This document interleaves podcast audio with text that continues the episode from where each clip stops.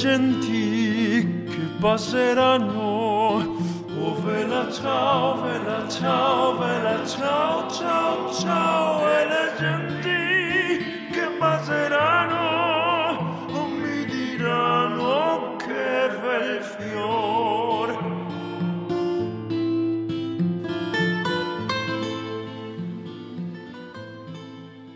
سلام به صحنه جرم خوش اومدید همین اول کار لازم می‌دونم از اون دسته از مخاطبامون که بیش از میزان استاندارد منتظر موندن یه عذرخواهی بکنم. خب ما معمولا بر اساس استاندارد خودمون اپیزودای سریالیمون رو باید نهایتا به فاصله یه هفته منتشر کنیم. ولی خب با توجه به اینکه این مدل کارا معمولا نیاز به تمرکز و ذهن آزاد و روحی خوب داره تصمیم گرفتیم ثبت کنیم تا حداقل وقتی شرایط خودمون و هموطنامون مناسب تر شد اون موقع دوباره شروع کنیم. با این حال خیلی عظیم درخواستای شما واسه ادامه کار باعث شد به این فکر کنیم که بیش از حد منتظر گذاشتن شما هم کار درستی نیست. بنابراین تصمیم گرفتیم ادامه بدیم و شما رو هم بیشتر از این منتظر نذاریم. در ضمن اگه قسمت قبلی رو گوش نکردید اول برید قسمت قبل رو گوش بدید بعد بیاید سراغ این قسمت. چون ما تو قسمت دوم خلاصه قسمت قبل آماده نکردیم. پس اگه شرایط و دل و دماغ شنیدن پادکست ما رو داشتید با ما با قسمت دوم داستان سیسی همراه باشید.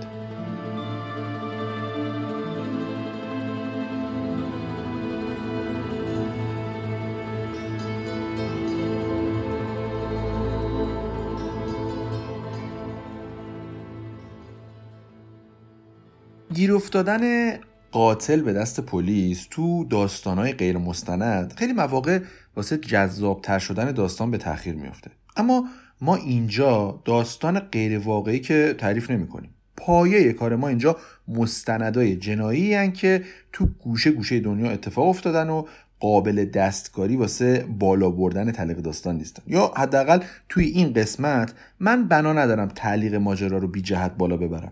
معرفی مزنونی که دقیقا تو این مرحله دستگیر شده چیزیه که من می‌خوام بهش اشاره بکنم. بنابراین باید بهتون بگم که روش های پلیس تو اون هوای شرجی و خاک و خول که اواخر قسمت قبل براتون روایت کردم جواب میده و مزنونی که بهش مشکوک شدن که البته همون چاندراست دستگیر میشه و ماجرا وارد فاز جدید و جدی تری میشه. اما چیزی که خیلی جالب و جلب توجه می‌کنه بیخیالی و خونسردی چاندراست. خیلی ریلکس بدون اینکه اثری از استرس یا ترس تو چهرش باشه داره همراه دوتا پلیسی که کتاشو گرفتن و دارن میبرنش سمت ماشین پلیس را میاد و ککش هم نمیگزه.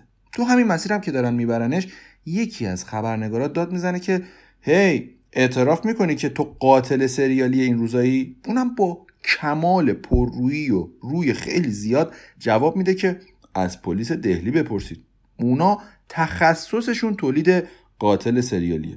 درسته که پلیس چاندرا رو گرفته بود و قاتل احتمالی تو مشتش بود ولی مشکل پلیس تازه شروع شده. چرا؟ چون هیچ مدرک فیزیکی محکمه پسندی که بشه از اون طریق چاندرا رو متهم کرد هنوز تو دستشون نیست و دستشون کاملا خالیه. از وجنات جناب چاندرا هم که مشخص قرار نیست با دو تا چک و سه چهار روز گشنگی مغور بیاد و کار پلیس رو راحت کنه. ولی پلیس چاره ای نداره. باید بزنه به دل ماجرا و بازجویی رو شروع کنه. بیاد یک کوچولو مرور کنیم. ببینید پلیس با توجه به شخصیت چاندرا و دست خالی از مدارکش گرخیده و تقریبا ناامیده که بتونه با این بشر به نتیجه خاصی برسه. حالا تصور کنید با این حالشون میرن جلسه اول بازپرسی تا خودشونو واسه یه بازجویی فرسایشی با چاندرا آماده کنن. پلیس هنوز بازجویی و رسما شروع نکرده که یهو چاندرا دهن باز می‌کنه و میگه اگه بخواین شکنجم کنید و تحت فشار بذارینم هیچی دستتون رو نمی‌گیره. زور علکی نزنید.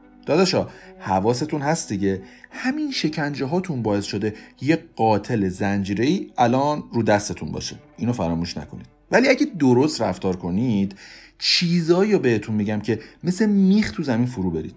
یکی از بازپرسا تا میاد صحبت کنه چاندرا بهش میگه تو سوندرا سینگی درسته؟ همه شوکه میشن. میگن تو از کجا می‌دونی؟ میگه وقتی میگم خنگید بهتون برمیخوره. اون روز که با تلفنی صحبت کردم و یادت رفته واسه یه چالش تعریف کردم. بهت گفتم اگه می‌تونی منو بگیر. تو هم گفتی قطعا میگیرمت قصا هندی. خب حالا که هر دومون اینجاییم یعنی چالش رو بردی دیگه. حالا وقتشه که پاداشتو بهت بدم. ولی خب شما هم باید به من یه پاداشی بدید دیگه. پاداشی که ازتون می‌خوام چیز زیادی نیست. شما کتکم نزنید و با هم با احترام رفتار کنید. منم باهاتون همه جوره همکاری که لازم باشه رو انجام میدم. پلیس که اصلا آماده همچین شروع طوفانی نیست سریع قبول می‌کنه که اگه بهشون اطلاعات درست بده خبری از شکنجه و کتک نیست. میگه خب خوبه. اعتراف اول شما کردید و برخلاف تکذیبایی که تو رسانه ها از شکنجه کردناتون می‌کنید اینجا فیلم بازی نکردید و راستشو گفتید. دیگه الان نوبت من و یه اعتراف شما بدهکارم. می‌بینید طرف قشنگ باهوش و جریان بازجویی و دستش گرفته. بیاد ببینیم چاندرا چه چیزایی واسه گفتن داره. چاندرا خان میگه اسم من چاندرا کانت و تو روستای گوسای بزرگ شدم. مادرم معلم بود و پدرم تو بخش آبیاری وزارت کشاورزی کار می‌کرد. من 6 تا داداش دیگه هم داشتم و خانواده پرجمعیتی بودیم. از نظر سن و سال سومین پسر بزرگ خانواده به حساب می اومدم و بچه وسطی بودم. هممون قد بلند و چاشونه بودیم. از نظر جسه و تعداد طوری بودیم که بچه محله ازمون حساب می بردن. با اینکه مادرم معلم بود ولی هیچ وقت درس و مشقم واسش مهم نبود و واسه بهتر شدن وضعیت تحصیلیم هیچ کار خاصی نمی‌کرد. پدرم هم همین بود. اصلا ازشون خوشم نمیومد. به خاطر همین به محض اینکه تونستم ولشون کردم و از روستا زدم بیرون. تو سال 1990 بود که اومدم دهلی. بیهار یه طوریه که از 50 درصد خانواده ها حداقل یه نفر مهاجرت می‌کنه. معمولا هم وقتی کسی مهاجرت می‌کنه حالا چه از بیهار چه از جاهای دیگه حتما به توصیه یکی از آشناهاش بوده. یعنی یکی زیر پاش نشسته و بهش گفته بزن از اون روستای لعنتی بیرون و بیا اینجا رات میندازیم. نگران کارم نباش. کار! تا دلت بخواد کار هست. بیکار نمیمونی. به خاطر همینه که کسایی که اهل یه روستان یا نزدیک همن یا توی محدوده مشترک با هم زندگی می‌کنن. منم آدمای شناس کم تو آزادپور نمی‌دیدم و احساس قربت آنچنانی نداشتم. اونجا بود که به عنوان کارگر سبزی فروشی کارمو شروع کردم. چاندرا داره با کارگری امرار معاش می‌کنه و وضعیتش هم بدک نیست. اما وضعیتش تا موقعی خوبه که مشکل تراشی های پلیس شروع میشه و ازش باجخواهی می‌کنن. چاندرام که خب با داداشاش تو محلشون قلدر محل بودن و لاتیشون همیشه پر بود بهش فشار میاد و مشکلاتش با پلیسای باج بگیر منطقه جدی میشه. این مقطعی که داریم در موردش صحبت می‌کنیم چاندرا دیگه زن و بچه داره و خرج خونه میده و اگه بخواد باش سیبیلم بده دیگه چیز خاصی واسه اهل و عیال باقی نمیمونه. ولی مشکل اینجاست که از اون طرفم پلیس کوتاه نمیاد. برنامهشون اینه که از دست فروشایی که جا خوش کردن و درآمدشون نسبتا خوبه باج بگیرن. از نظر اونا چاندرام تو این دسته جا می‌گیره. پس باید سر کیسه رو شل کنه و باج سیبیل مربوطه رو بده. مردم بیهار که چاندرام جزی از اونا به حساب میاد عموما مهارت های مردم محلی رو ندارن و تو بازار کار مجبورن بیشتر باربری و کارای یدی این مدلی انجام بدن.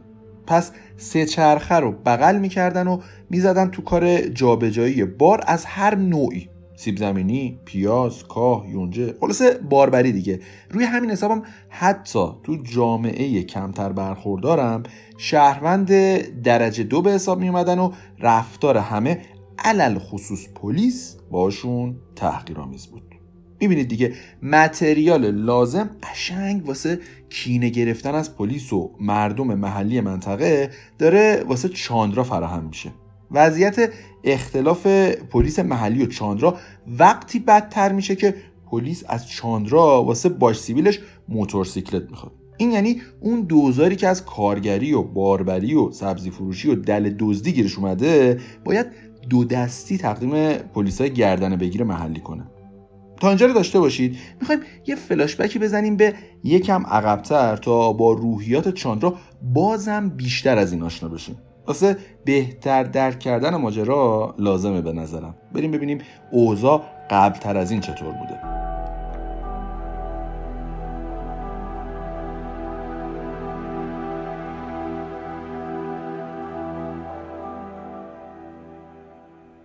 چاندرا قبلا تو آزاد پورمندی کار می‌کرد و اونجا با همکاراش یه تشکلی راه انداخته بودن و رهبریش هم به عهده یه یاروی به اسم پاندیت گذاشته بودن. پاندیت هم مثل همین پلیسایی که چشمشون به درآمد چاندرا امثال چاندرا بود هر ماه یه بخشی از درآمد چاندرا و بقیه کارگر رو برمیداشت و جیب خودش. البته بهانش این بود که این دنگ پولیه که باید به عنوان باج سیبیل به پلیس و شهرداری و پیمانکارا بده. چیزی که تو کت چاندرا نمی‌رفت و خونش رو به جوش می آورد این باجگیری رسمی رهبر تشکل به جایی می‌رسه که یه بار که چاندرا سردماغ نیست و نکشه و حال و حوصله نداره زیر بار دادن این پول نمیره و در نتیجه با پاندیت درگیر میشه و کار به چاقو و چاقو کشی می‌رسه و پای پلیس به ماجرا باز میشه. از اون ورم طبیعیه دیگه. پلیسا تمام پنجاه پنجاه ها رو به نفع پاندیت می‌گیرن. به حال پاندیت عزیزتره دیگه. پاندیت خیلی وقته که داره سیبیلشون رو چرب می‌کنه واسه همچی روزایی. ولی چاندرا چی؟ از نظر پاندیت و دوستای پلیسش یه پاپتیه که شاخ شده و باید ادب شه. تا جایی که حتی واسه زن چاندرام که اصلا ربطی به ماجرا نداره پرونده سازی می‌کنن و دستگیرش می‌کنن. اما این پارتی بازی پلیس و گوشمالی که پاندیت به چاندرا میده واسهش گرون تموم میشه و چاندرا تصمیم می‌گیره به خاطر ظلمی که پاندیت به خودش و زنش کرده کلکشو بکنه. اتفاقی که نباید بیفته میفته و چاندرا وارد مسیری که نباید بشه میشه و پاندیتو تو سال 1998 به قتل میرسونه.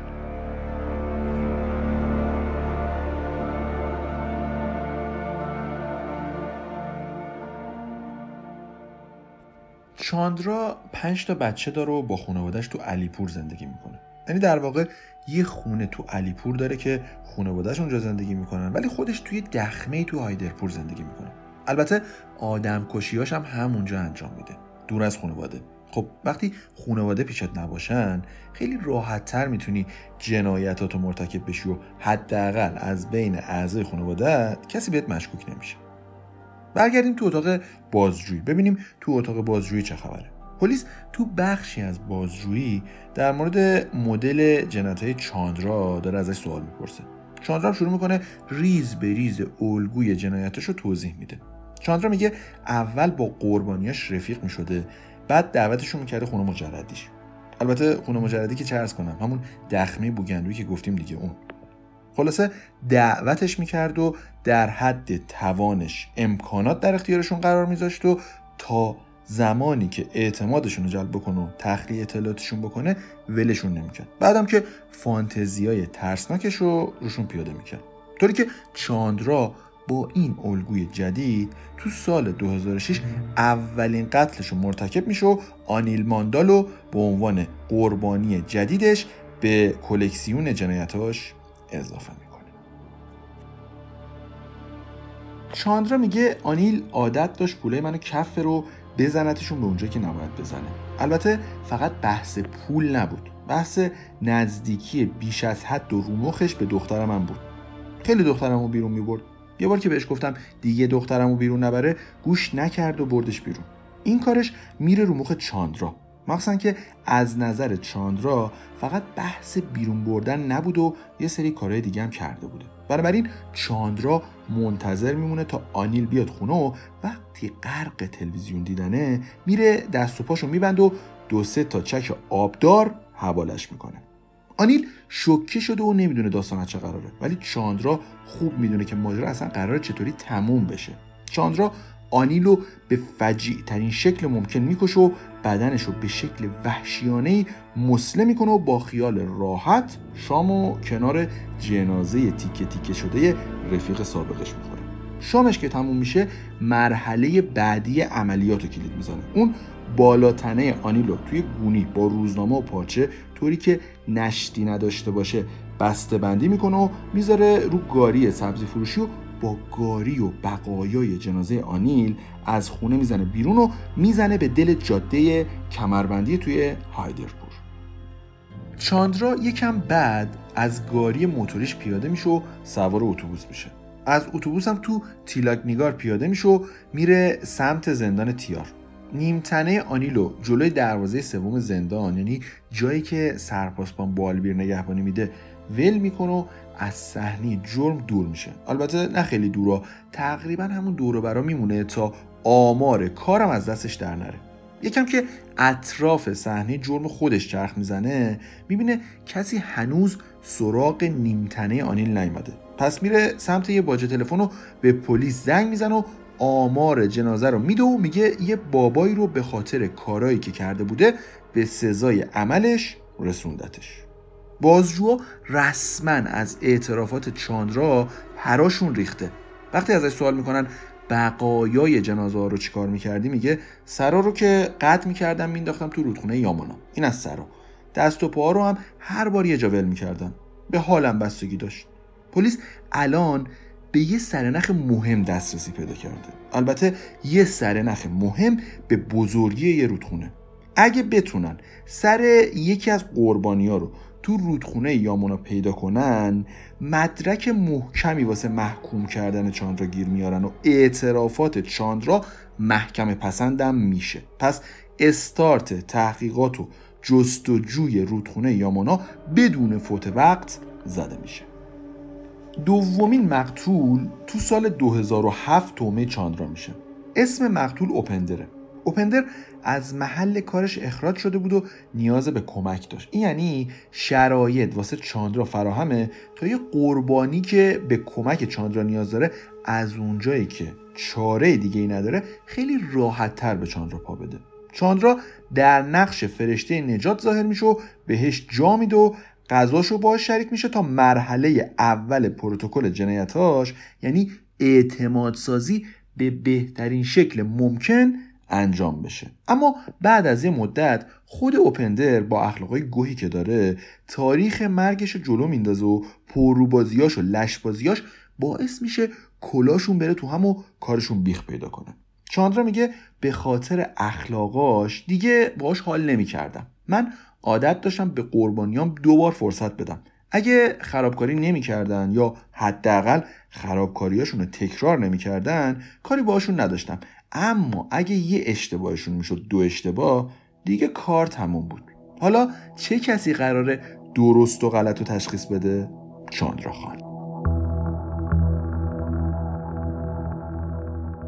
وقتی قضاوت درست و غلط کار شما بیفته دست یه قاتل بیمار معلومه که در نهایت چوب خط اشتباهات شما پر میشه.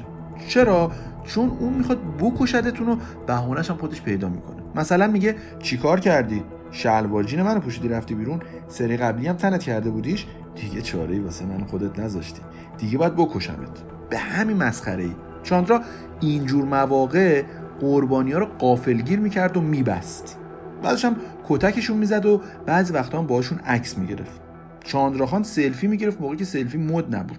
معمولا هم ازشون می‌خواست توبه کنن وگرنه پروندهشون بسته می‌شد. حالا اگه پرونده طرف بسته می‌شد یه معنی بیشتر نداشت. اونم این بود که دیگه باید بار سفر واسه اون دنیا ببنده. چون بیشتر مواقع توبه هاشون مورد پذیرش جناب چاندرا واقع نمی‌شد. همونطور که توبه اوپندر هم پذیرفته نشد و در نتیجه چاندرا دست و پاشو با ساتور قطع کرد و برنامه رفتن رو مخ پلیس واسه مرحله بعدی پروتکل قتل چاندرا تو دستور کارش قرار گرفت.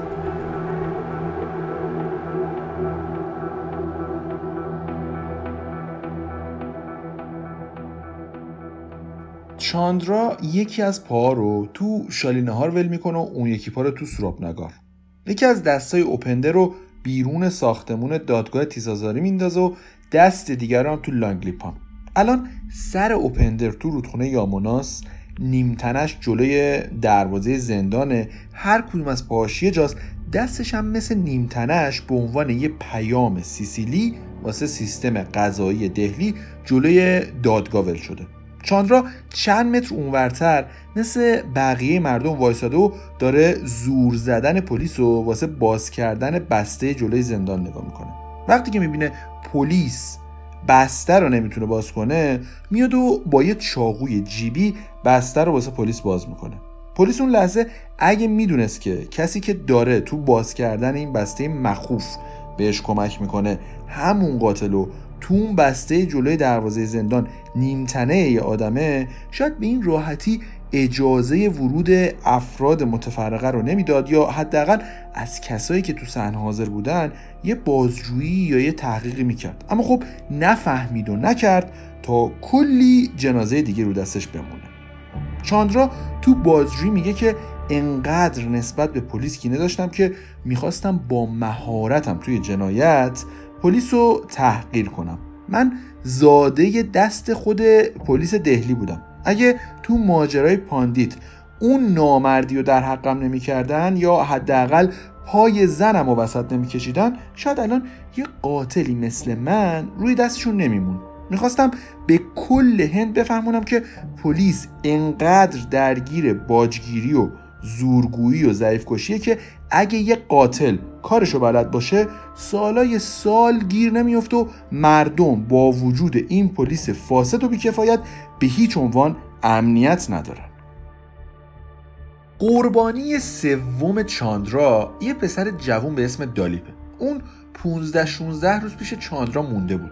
چاندرا میگه دالیپ داشت سر ملت کلا میذاشت و ایمانش کامل از دست داده بود. منم انتخابش کردم تا نتیجه اعمالش رو با پوست و گوشت و استخون لمس کنه.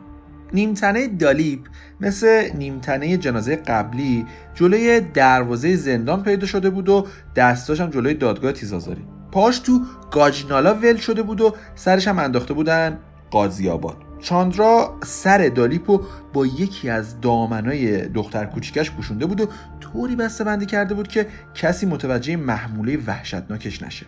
چاندرا اعتقاد داشت که خودش به هیچ عنوان مسئول این جنایت ها نیست بلکه خود قربانیا باعث شدن همچین بلایی سرشون بیاد و البته نقش مکمل این ماجرا یعنی پلیس. از نظر چاندرا پلیسی که معمولا دستش با آدمای ناباب به خاطر فسادشون توی کاسه است همیشه یه سر این ماجرا به حساب میاد و پاش به عنوان مقصر وسطه.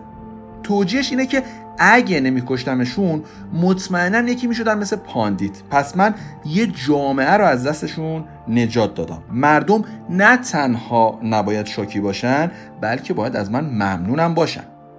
حین بازجویی از چاندرا می‌پرسن که این سیسی که به عنوان اسم مستعار تو نامه ازش استفاده می‌کنه از کجا میاد؟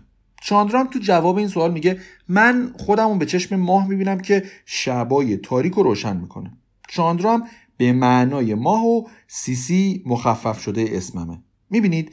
انقدر خنگید که نه تنها قبل از اینکه اسممو بدونید بلکه حتی الانم که اسممو می‌دونید اینو نفهمیدید. واسه همینه که میگم اگه الان اینجام به خاطر سرنخهایی که خودم بهتون دادم نه مهارت شما. شما فقط تو باجگیری تبهر دارید. اما چون الان بهتون نیاز دارم چون دیگه کارام دست خودم نیست و نمی‌تونم جلوی خودم بگیرم شما باید کمکم کنید تا بتونم جلوی این حیولای درونم رو بگیرم. به خاطر اینه که الان اینجام چاندرا این شخصیت عجیب و این شرارتش رو از مادرش به ارث برده بود. مادرش هم مثل خودش آدم تومخ و شری بود. همیشه با همکاراش همسایه‌هاش اطرافیانش کلا همه کسایی که به نوعی باشون برخورد داشت درگیر بود و ملت رو تهدید می‌کرد. با بچه هم کاری نداشت مگر اینکه یا می‌خواست تحقیرشون کنه یا سرشون قور بزنه. چاندرا و برادراش عملا خودشون بزرگ شده بودن. مثل علف هرز بالا اومده بودن و هر کاری دلشون خواسته بود کرده بودن. البته از این نگذریم که این بیتوجهی ها باعث شده بود بچه ها روی پای خودشون بار بیان و وقتی چاند را مهاجرت کرد خیلی راحت بتونه با شرایط اخت بشه و خودشو با وضعیت جدید تطبیق بده. چاندرا به حدی کله پرباد و سر نترسی داشت که با عرازل و اوباش دهلی هم خوشو در مینداخت مثلا یه بار یه تعدادی از عرازلی که توی منطقه از دهلی اسمی بودن و به قول معروف از لاتای سطح یک به حساب می اومدن و اون منطقه رو قلمرو خودشون می‌دونستن شروع کرده بودن به جار و جنجال و به هم ریختن وسایل دستفروش های منطقه. چاندرم که این صحنه رو دیده بود رگ گردنش کلوف شده بود و نمی‌تونست آروم بگیره و خونش به جوش اومده بود و پیچیده بود بهشون. اما طبعا اونا کله خرتر و گردن کلوفتر از چاندرا بودن و خیلی راحت چاقو رو انداخته بودن از بالای جناق سینش تا نافش رو جر داده بودن طوری که اعضای داخلی بدنش ریخته بود بیرون. در نهایت هم خودش با دستای خودش اعضای داخلیشو برگردونده بود داخل بدنشو به سختی و با خوششانسی از مرگ حتمی نجات پیدا کرده بود. این ماجرا ولی هیچ جوره از کله چاندرا بیرون نمی‌رفت. چاندرا بعد از دوران نقاهتش از اون ارازل کینه گرفته بود و دنبال انتقام بود. به همین علتم زده بود تو کار یادگیری کاراتو خودشو واسه انتقام آماده می‌کرد. چی شد؟ در نهایتم تک تکشون رو پیدا می‌کنه و شکنجهشون می‌کنه و با کشتنشون انتقام سختی ازشون می‌گیره. آره یه همچین آدمیه این سیسی خان. چاندرا البته همه قربانیاشو با هدف قبلی انتخاب نمی‌کرد. با بعضیا رفیق بود و با بعضیا شریک دل دوزیاشون بود. اما مشکل وقتی ایجاد می‌شد که در طول دوران رفاقت یا شراکت از اطرافیانش رفتارایی سر می‌زد که چاندرا باهاشون حال نمی‌کرد و مجبور می‌شد با کشتنشون اونا رو متوجه اشتباهاتشون بکنه. خود چاندرا میگه قربانیام آدمای بدبختی بودن. وقتی هم بهشون محبت می‌کردی قدشناس نبودن. اونا حتی غذا واسه خوردن نداشتن. ولی وقتی شکمشون سیر می‌شد عوضی بازیاشون شروع می‌شد. به نظر من اونا انقدر بدبخت و عوضی بودن که یه بار اضافه روی کره زمین به حساب میبادن طوری که من باید اونا رو مثل زباله با جارو خاکنداز از روی زمین جمع می‌کردم. حالا درسته که این دیوونه به قربانیاش میگه زباله و صحبت از جارو خاک انداز می‌کنه ولی در حقیقت جابجا جا کردن بقایای جنازه ها حدود 15 کیلومتر تو جاده دهلی اصلا کار آسونی نیست. اونم وقتی شما هیچ الگوی فصلی خاصی نداشته باشی و بهار و تابستون و پاییز و زمستون بخوای ملت رو تیکه تیکه کنی و با بقایای جنازه هاشون هم پیام سیسیلی واسه پلیس و دستگاه قضا بفرستی. قبول که چاندرا این جابجایی ها رو اول صبح و قبل طلوع آفتاب انجام داد ولی بازم نه چیزی از سخت بودنش نه چیزی از ریسکش کم نمی‌کنه. پلیس تو روز دستگیری چاندرا یه کنفرانس مطبوعاتی برگزار می‌کنه و میگه قاتل زنجیره اخیر رو دستگیر کرده. میگه این قاتل همون کسیه که تو سال 1998 هم به یه قتل متهم شده بوده اما ازش تبرئه شده. منظورش همون قتل پاندیت دیگه. البته با توجه به سابقه تبرئه شدنش یه سوال مهم تو ذهن رسانه ها مردم باقی میمونه. اونم اینه که آیا این بار مدارک درست درمونی وجود داره یا بازم باید منتظر تبرئه شدنش باشن؟ الان چهار نفر به عنوان قربانی که چاندرا هم بهشون تقریبا اعتراف کرده رو پلیس تونسته سنجاق کنه به پرونده چاندرا. پاندیت اوپندر ماندال و دالیب چهار مقتولی که فعلا میشه بهشون استناد کرد. البته خود چاندرا به قتل سه مرد دیگه به اسامی امیش و شکار و گودو هم که بین سالهای 2003 تا 2005 انجامشون داده بوده اعتراف کرده بود. اما هنوز مدرک به درد بخوری در موردشون جز اعترافات خود چاندرا تو دست پلیس نبود. چاندرا علاوه بر اینا به دو مورد قتل دیگه هم که پلیس هیچ اطلاعاتی ازش نداشت و تحقیق خاصی هم در موردش نشده بود اعتراف کرده بود. اما افکار عمومی بدون مدرک چیزی رو قبول نمی‌کردن. بنابراین جمعآوری مدارک الان از اعترافات چاندرا واسه پلیس مهمتره. پس پلیس چاره ای جز پیدا کردن مدرک نداره. این تنها راهیه که به کمکش می‌تونه افکار عمومی رو قانع کنه که قاتل رو دستگیر کرده. حالا چاندرا باید اطلاعاتی رو به پلیس بده که فقط خودش می‌دونه و پلیس با رسیدن به مدارک و شواهد مبتنی بر اون اطلاعات پرونده رو تکمیل کنه. تنها بخش از شواهد که تو دسترس نبودن و باید حتما جایی که چاندرا می‌گفت پیدا می‌شدن سرای از تن جدا شده قربانی است. اگه این بخش از مدارک پیدا نشن چاندرا می‌تونه خیلی شیک بزنه زیر اعترافاتش رو بگه که این اظهارات رو تحت فشار و شکنجه پلیس مطرح کرد و بدون دردسر آزاد بشه پس همه چی دست خود چاندراست. همونطوری که خودش از قبل برنامه ریزی کرده بود. اون الان هر چی ازشون بخواد باید تو کسری از ثانیه انجام بشه. وگرنه پلیس دوباره با دست خالی جلوی افکار عمومی تحقیر خواهد شد. چاندرا تو اعترافاتش گفته بود که سرای قربانیاشو تو رودخونه یامانا انداخته. با این حساب پلیس مجبور به هر قیمتی که شده اون سرا رو پیدا کنه وگرنه محاکمه ای تو کار نیست و این بازی و چاندرا مثل آب خوردن برنده میشه. چاندرا پلیسا رو می‌بره جایی که سرا رو انداخته. پلیس هم برای اینکه بتونه یه برآورد درستی از مکان احتمالی سرا داشته باشه سنگایی با ابعاد و شکل و اندازه مشابه به سر قربانیا میندازه تو رودخونه تا ببینه جریان آب یه همچین جسمی با همچین مشخصات و اندازه و وزنی و تا کجا با خودش پیش می‌بره. اونا اینجوری می‌خوان به مکان احتمالی سرای بریده شده دسترسی پیدا کنن. تصورشو بکنید به اندازه کافی روی زمین پیدا کردن مدرک سخته. حالا دیگه چه برسه به اینکه بخوای زیر آب دنبالش بگردی. اونم تو رودخونه که جریان آبش سریعه و معلوم نیست سرای قربانی ها تا کجاها پیش رفته باشه. حالا امکانات چیه؟ قایق یا اصلا بهتر بگم بلم و پارو و افراد محلی. خبری از قواس حرفه‌ای و امکانات به روز کشورهای پیشرفته نیست. همه چی باید با حداقل امکانات انجام بشه. پلیس سه روز سانت به سانت منطقه رو میگرده ولی هیچی پیدا نمی‌کنه. پدر صاحب پلیس در اومده. محیط کثیف و پر از پشو و مار و جک و جونوره. هوا هم که شرجی و گرم و تو مخ. ماهیگیری هم که نیومدن. اومدن دنبال سرای از بدن جدا شده یه سری قربانی بیچاره. دیگه خودتون حالشون رو تصور بکنید دیگه. قطعا حال جالبی ندارن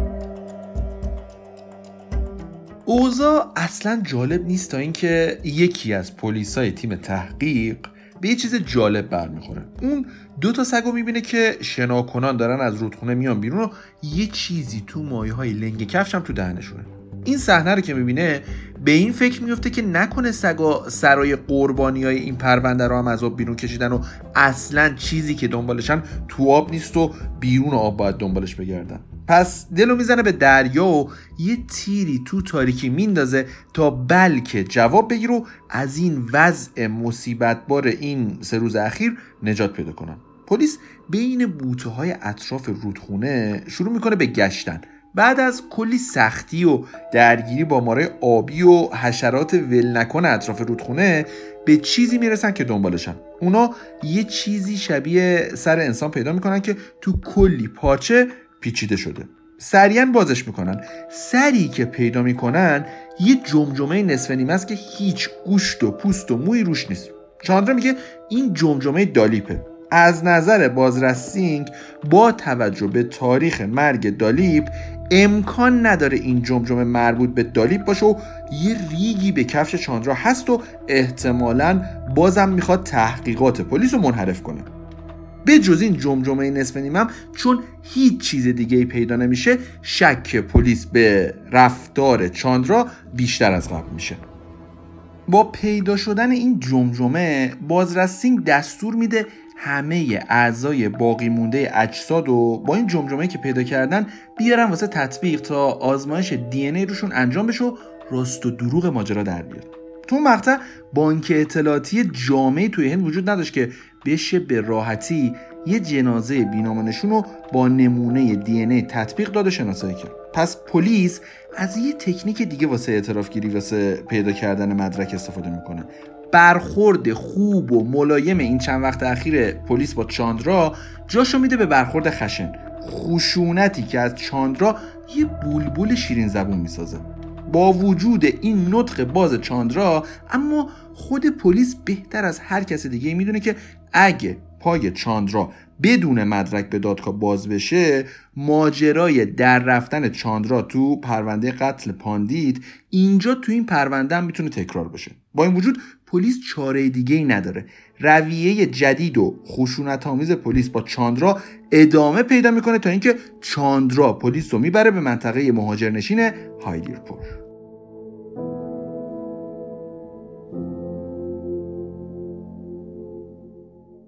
جایی که الان توشن تقریبا 20 تا اتاق داره. اما کسی تو هیچ کدوم از اتاقا زندگی نمی‌کنه.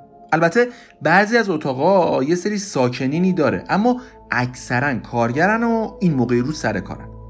به درخواست چاندرا میرن توی یکی از اتاقا. یه بوی بد عجیبی داخل اتاق پر کرده. اتاقی که توشن یه جای به هم ریخته بوگندوه که تحمل کردنش حتی واسه پلیسا که کم تو این جور مکانا نبودن هم سخته. بعد از یه کوچولو گشتن چند تا چاقو اونجا پیدا میشه. روی یکی از چاقوها لکه خون هست. یه قسمت هایی از زمین هم روش رد خون وجود داره که ازش نمونه برداری می‌کنن تا بعدا سر فرصت بررسی بشه. چاندرا یه قفسه ای رو هم نشون پلیس میده که توش یه گوشی جاساز شده.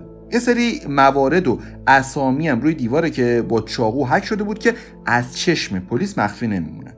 ازش سوال می‌کنن اینایی که روی دیوار حک شده چیه؟ اونم میگه اینا شماره تماس آشناست. اما اینجا یه نکته حیاتی دیگه هم مشخص میشه.